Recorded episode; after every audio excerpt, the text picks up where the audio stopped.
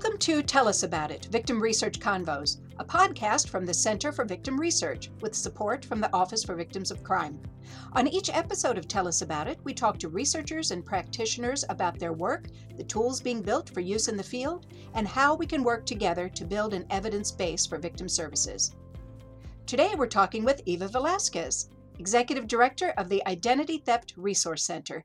Eva, it's so good to be able to talk with you today. I'm so glad to be here. Thank you, Susan. Please tell us a little bit about the Identity Theft Resource Center. Well, we were founded in 1999, so we are celebrating our 20 year anniversary this year. And our mission is to empower and guide consumers, victims, businesses, and government to minimize risk and mitigate the impact of identity crimes. And I know that's a little bit of a mouthful, so to just kind of unpack that, essentially we're involved in all of the issues that feed into identity crimes, and that includes data breaches, scams and fraud, cybercrime, and even privacy issues. So we provide services kind of across the spectrum from risk minimization techniques, best practices education, and then even into remediation and recovery services, and they're all completely free to the public. In a broad sense, what role do research and data play in the Identity Theft Resource Center's work? Well, the, the bottom line is that we use it to inform our victim services. Uh, when we know what victims are experiencing, we can better assist them through the, the process, particularly when we're talking about the emotional upheaval. Um, it's one thing to deploy universal processes and give people a remediation plan. You know, we go step by step by step and these are the things that you do. But when we do the research into our, our behavioral research and how does this affect you and, and what is the trauma like, that allows us to create a, a fuller service and a better experience for the victims because we're not only meeting their needs as far as here's your list of things that you need to do, we're able to hold their hand and connect with them in a way um, that just makes them feel whole and makes them feel supported and also not dismissed. Um, it's very easy for us to dismiss the, the trauma that occurs when we're talking about financial crime victims in general. Mm-hmm. And with us specifically, it's identity and cybercrime victims. We have this tendency to think, well, if it's not a violent crime and if your physical body isn't harmed, uh, then it, it can't be that bad. It really can't be that awful. We know from our experience on the phone with people talking to them every day that it is that bad, but our research is able to support that. Instead of just speaking anecdotally to the public, to the people solving this problem, decision makers, and even funders, the research supports our real life experience in a very meaningful way. Can you give us an example, something specific about how research then directly influenced your response to victims? Um, I can think of two off the top of my head that I think have been the most meaningful. Um, and again, I go back to our behavioral research. Uh, one of the things we recently did was we surveyed two distinct populations, millennials and seniors, and we surveyed them about their online behaviors. And what that allows us to do is really create much more tailored risk minimization plans because we know how they're engaging in the outside world and it becomes more meaningful to that particular population. So the it, it helps also helps to dispel the notion that there's really a one size fits all plan when it comes to identity, cybercrime, scams, and fraud. The research allows us to uh, strongly disabuse people of that notion because we can demonstrate that millennials tell us this is how they behave online. This is the type of data or information they're willing to give out and what they're willing to receive in return and how cautious they are, what platforms they use. And then we talk to seniors, and it's a very different lay of the land. They're using different platforms, they're using them in a different way. They may not even be aware of all the different privacy settings and what are legitimate you know interactions online and so by looking at that data we can then tailor those plans to them and say hey we know that you know 78% of you guys are using facebook so i'm going to talk about how to stay safe on facebook I'm not going to go out to a senior population and talk to them about how to stay safe on TikTok. Although now things have changed and TikTok is kind of enjoying a resurgence among uh, many different demographic groups. Um, the other, I think, really good example, and it, it kind of goes into um, the analysis piece, which I think sometimes we forget. It's great to um, collect the data and do the research, but really thinking of new and unique ways to analyze the data that you already have is super important in this space. And we have been in the data breach space for, I think, 15 years now. And far and away, when victims get a data breach notification and contact us, they will ask us, they have all of the information in front of them in a letter or an email, and they will ask us, but what does this mean to me? And our advisors would go through the process of asking, okay, does the letter say what data was compromised specifically? Because that is the key. It's not what company, it's not how the data was compromised, if it was a hack or a self compromise. The key is what data or identity credentials were compromised this particular time. And that's how you build a meaningful remediation plan. And we have been doing this on a in a uh, one-on-one basis through our call center and our live chat and we realized people need to know what this means and we were able to find a partner who helped us to build a much more robust uh, data breach database we went from collecting seven different types of PII. And for those that don't know what PII is, personally identifying information. So it's things like your social security number, your driver's license number, your date of birth, um, your credit card number, your bank account number, all of those those different things. So we went from collecting seven different types of PII and kind of broader categories, and now we collect 52. We get extremely granular. And our partner was able to build an algorithm that provides a risk score and automatically takes the top three harms and the top three remediation steps from our knowledge base and, and gives that to the individual. So, in a sense, we've automated some of our one-on-one services for the folks that just they they maybe aren't having the strong emotional reaction uh, so they just need the information and they they love that service so it was leveraging the data that we already had, doing a better job at collecting it, but then finding a really unique way to analyze it and create something meaningful for the public and getting a great partner. Um, our partner on this is Breach Clarity. They um, are one of our supporters. They sit on our board and they provide this service free to the public using our data just to be clear on on that example when you say you collect um, these now 50 some areas of pii is it that you are collecting that information from the contact or you're collecting was this bit of information put at risk through the breach that is a great question, and I'm so glad you um, have me are having me clarify that because no, we do not collect actual PII we would never put ourselves in that position and we would not do that to the people that we're helping. We collect the type of PII. So we look at the publicly available data from the various attorneys general offices and websites, from um, HHSA. Uh, sometimes it's a media blast. Those are a valid source, and it's written into the laws that if it's a large scale breach, they can use the media and their own website to report to the public that there was a breach. So we always verify that the breach actually occurred, and then we capture the type of data. Was it social security numbers, driver's license numbers, dates of birth, name, email address, uh, passwords, or login credentials? And we check those boxes of the type. But no, we do not collect that level of victim data, um, nor do we plan to in the future. Um, we believe in data for good, and this type of data doesn't put anyone else at risk. You have to be really careful when you start housing that kind of sensitive data about individuals that can be attributed to an individual, and that so that's not our process. So, those are two great examples of how you are using data and research immediately to inform your response to mm-hmm. victims. You also talked, though, about your work with policymakers and the general public. Can you give us an example of how you would use research in your advocacy or general awareness activities? Well, when we talk to decision makers and and the folks that can really influence from a very high level, um, they don't want to hear our anecdotal experiences. They want to have data driven um, um, information provided to them.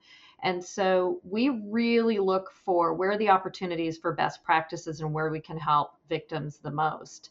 So the, one of the recent things that we worked on was the free credit reports. You know, for years, credit reports would for some people they're free if depending on what state you live in or what age group or demographic you fall into and then for other people they're not and you can't do it for kids. And it was this very patchwork type of state um, regulation and and um, we felt very strongly that um, it needed to be free to the public. It should no longer be a service that that they have to pay for. And we used a lot of our aftermath data which is the study that we do where we survey our victims in the previous year and really dig into what their experiences have been. Um, not just how much money did you lose and how much time did you spend, but also a lot of the emotional and um, a lot of the downstream kind of long term effects. But one of the other questions we ask is their income level. And we found that uh, many of the people that we have helped in the previous years have an income of less than $25,000 a year. And that piece of information when we're talking to decision makers makes a huge difference because there is still this notion that only high income earners, high wage earners, people with investments, people with a high net worth are really uh, attractive victims. Hmm. That the thieves don't necessarily want your identity credentials or to steal your identity if you don't have a lot of assets or a lot of money. And nothing could be farther from the truth. Those credentials in of themselves matter, not the actual financial health or picture of the person that they belong to. And so by being able to go in and share the experiences that these people had, share that this, you know, a large percentage of them uh, earned less than $25,000 per year, and then share that yes, asking them to pay $30, $10 at each bureau to freeze their credit, asking them to pay $10 to unfreeze it if they need to get a loan of $200 to, you know, fix a flat tire, that it's unreasonable and it's unconscionable. And so that was one of those places where and it's kind of esoteric. You would think, is that really the piece that's going to make the difference? You know, but you never know. That's why it's really good to capture that those levels of information so that you can have it at your disposal and see where for these decision makers is the disconnect why are they not understanding the problem that we're trying to solve and then you can use that data to solve it yeah, that's great. That really speaks to the value of having a lot of data about what you're doing so mm-hmm. that you can be nimble in those responses. Um, earlier, you talked about an outside partner who did some research for you. How um, how often do you partner with outside researchers versus analyze your own data in house? Well, it's we really use a combination of resources, and it, it depends on the topic. It depends on the level of granularity, and it also depends on um, the level of support that we're getting from external sources.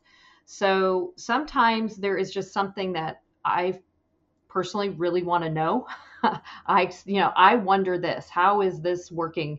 And we will just do a short survey or put something out there. Um, and, and it's, and do something very quick, um, not something uh, super involved with an IRB or anything like that, uh, because it's meeting our needs. It's really just, I have this, this, you know, burning desire to understand how this one facet of what we're doing works. And we can easily do that in house. Um, when we are doing something that is grant funded or that does require access to an IRB and that level of um, research and checks and balances, we will partner with someone. Um, and we have a number of partners that we use and um, have had great success with with those partnerships. And then there's something that kind of falls in between where we know it, it, doesn't need to be peer reviewed and published in a scientific journal so we don't need the irb but we want more framework and credibility around the, the process and make sure that we really have an ironclad methodology. And that's where we'll partner either with some of our collaborative partners, um, the for profit organizations that support us, or sometimes we have research students that just reach out to us and say, I'd like to volunteer and uh, and work with you guys. I I know I am extremely lucky in that sense that um, because what we do has is so in alignment with what's going on out there in the tech sector and in in other sectors we do get a lot of interest from the public in in volunteering for our research efforts and working with us on on how we can make this a safer space for everyone. And i know not everyone has access to that. Um, data analysts in the tech sector they just love to sink their teeth in. They'll, they'll just do it as a personal project on the weekends even though it has nothing to do with their day job. And i understand that not everybody has that opportunity but you know leverage volunteers um, and I, I don't think you have to have a one size fits all process. We we really take a look at what are we trying to understand what need is it going to meet where does it fit within our strategic goals? So now what level of framework do we have to set up in order to meet those objectives Yes, I think most providers would be really envious of the fact that you have um, students and others coming to you volunteering their services. But I, would like to talk a little bit about. Um, you mentioned that outside corporations might have an interest, a parallel interest in a research topic that you are interested in. What are the challenges when you're working with that sort of a third party funder um, who might might have a different object in mind? Um, the, you know, there definitely are are challenges, and I think first and foremost, you really have to know your partner. You really have to know the the, the company that you're going to be collaborating with because it's not one size fits all. And we've had some excellent experiences with our corporate partners who truly are um, mission driven. And yes, they work for a corporation. Yes, a corporation's sole purpose is to make money but when you can find the issues that they're in alignment, where you know that the motivation is pure, um, you can really avoid a lot of the problems that I know some other organizations have had. I know that here and there we have faced where you get the feeling that it's sort of like, I paid for the research, so I want outcome to be X. Hmm. Um, I can honestly tell you that with our long term partners, we have not had that issue but there's a lot that goes into the back end. So make sure that you are, if you're going to go down that road, that you have an established relationship and you've done some other work with them first so you get a feel of where they're coming from. Um, really look at the the issue that you're working on and see uh, make sure that they're in alignment and the example i would give is you know when we do research with um, financial institutions a, a lot of it is fraud based we're looking at fraud so those companies have an incentive to uh, reduce fraud, to get those dollars, those fraud dollar losses down. So they are definitely incentivized to work on that problem and provide meaningful solutions. And that helps them and it helps the people who are being defrauded or whose identity credentials are being misused. So here is one of those few instances where you have corporate America and consumers in alignment and we really stick with those because they have less pitfalls. And then of course just make sure that even with a with a trusted partner even with an established partner have the agreement the mou the service agreement the sow whatever it is that you use in your organization to outline very specifically what the roles and responsibilities are uh, you know who owns the copyright what the copyright usage is uh, all of those things. You really need to get detailed. I would definitely recommend that if it's the first time you're doing something like that that you have an attorney. Even if you don't have one on staff or one on retainer that you pay outside counsel to review that agreement and make sure you you have all the nitty gritty and the details in there. How long a process is that? It, let's say you have a, a corporate partner, it's someone you know somewhat. About how long would you say it takes you to come to an understanding and a final agreement before you can get underway? You know, I wish I had a, a very conclusive answer for that, but it is somewhat inconsistent because um, there are just a lot of factors that, that go into it. And I would say from a from a if it's a new partner, but one that we've done some work with before, and if it's a large entity, remember their legal team is also going to get involved. So then you've got two legal teams kind of battling it out and doing reviews and edits. So that is one of the factors. If you can get through just one round of edits, um, then then maybe it only take a couple of weeks. Uh, if you have to go back and forth, it could take uh, two or three months. I, I would say for the most part, when when we're doing it as a sort of a standalone and not part of a, an agreement, an established agreement that we have, on the short end, I would say two months, and on the long end, I would say up to five or six months. Okay. I mean, you can't skimp on the time because remember, you're you're protecting your organization. You're making sure that there are no questions about what we're doing, um, that we are going to publish the outcome, uh, regardless of the findings. Uh-huh. Uh, you know, again, who owns the copyright? Uh, that we're not going to charge or put a paywall against um, this because for us, it's we are putting this information out to the public. That's first and foremost.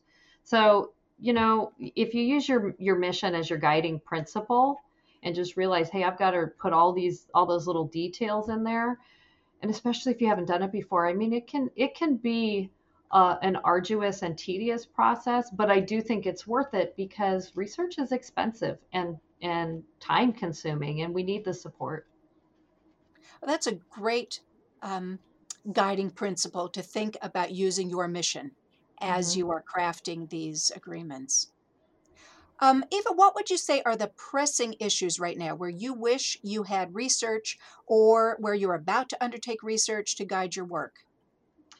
You know, when we first started talking about doing this, uh, they were different because the entire external landscape has changed. And, you know, for the Identity Theft Resource Center, a lot of uh, our, I, I won't say our initiatives, but a lot of our education pieces are very externally driven. What is going on out there in the real world, in the cyber world? What is happening? And where is that weakness and that vulnerability that we have to fill in those gaps for the public, for and and primarily consumers, but remember, we are trying to educate and guide business and government as well.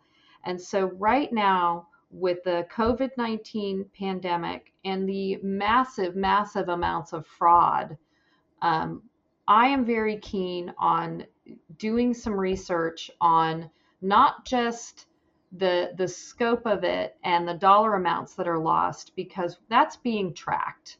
And the FBI is putting out statistics DOJ is putting out statistics. Um, the FTC, their most recent statistics for COVID 19 fraud related scams, just since for this year, just since this started, it's over $20 million in fraud losses. And that's just to the Federal Trade Commission. That's one reporting arm.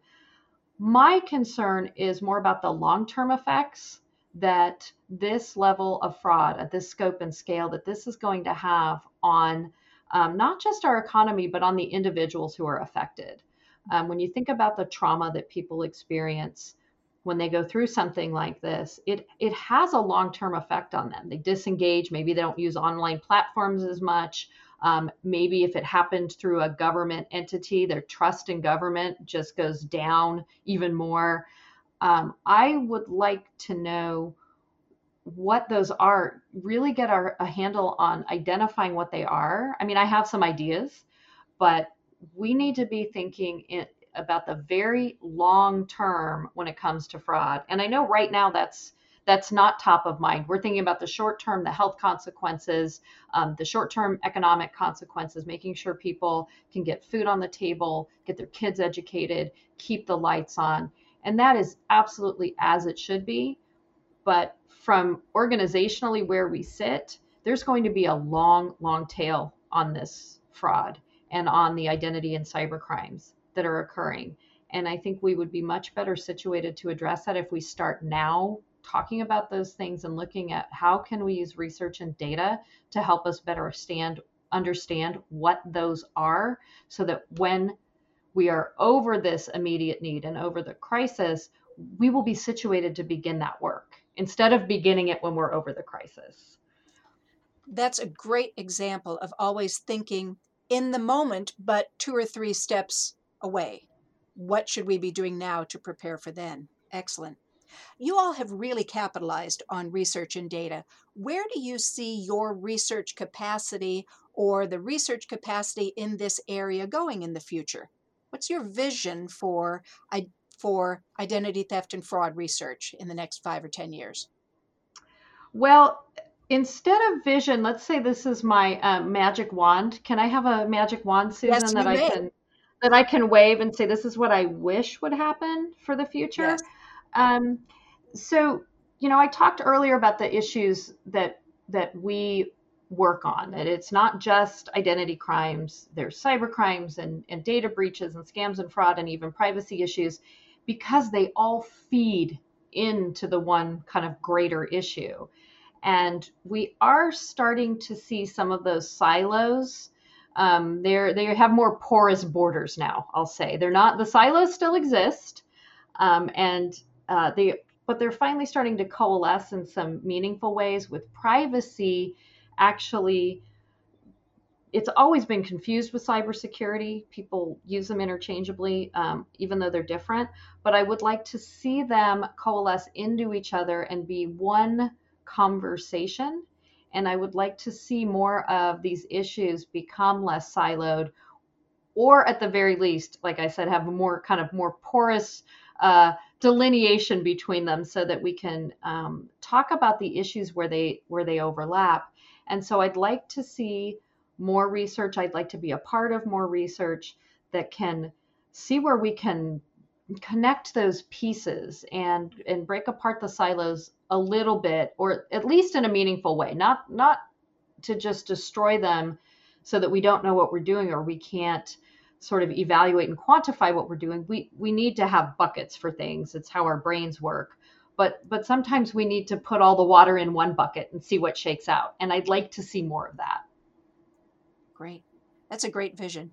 Uh, eva thank you your center is really the poster child for the integration of research and data into victim mm. response and advocacy thank you so much for sharing your experience with us today well, thank you, Susan. And I'm not sure if we're the, the poster children. It's something we strive to do. I think a lot of people are doing great stuff, but I'm going to take that compliment because we're working really hard to make those meaningful impacts. And um, yeah, research and data analysis are just one of those tools and one of the best ones in our toolbox. Well, thank you. We hope you enjoyed this episode of Tell Us About It. If there are research or practice experts you'd like us to interview or research tools you'd like us to feature on this podcast, email us at podcasts at victimresearch.org. Tell Us About It is a production of the Center for Victim Research funded by the Office for Victims of Crime's Vision 21 initiative through Cooperative Agreement Number 2016 XVGX K006. The Office for Victims of Crime is part of the U.S. Department of Justice's Office of Justice Programs. However, the points of view and opinions discussed on this podcast are those of the host and expert contributors and do not necessarily represent the official position or policies of the U.S. Department of Justice.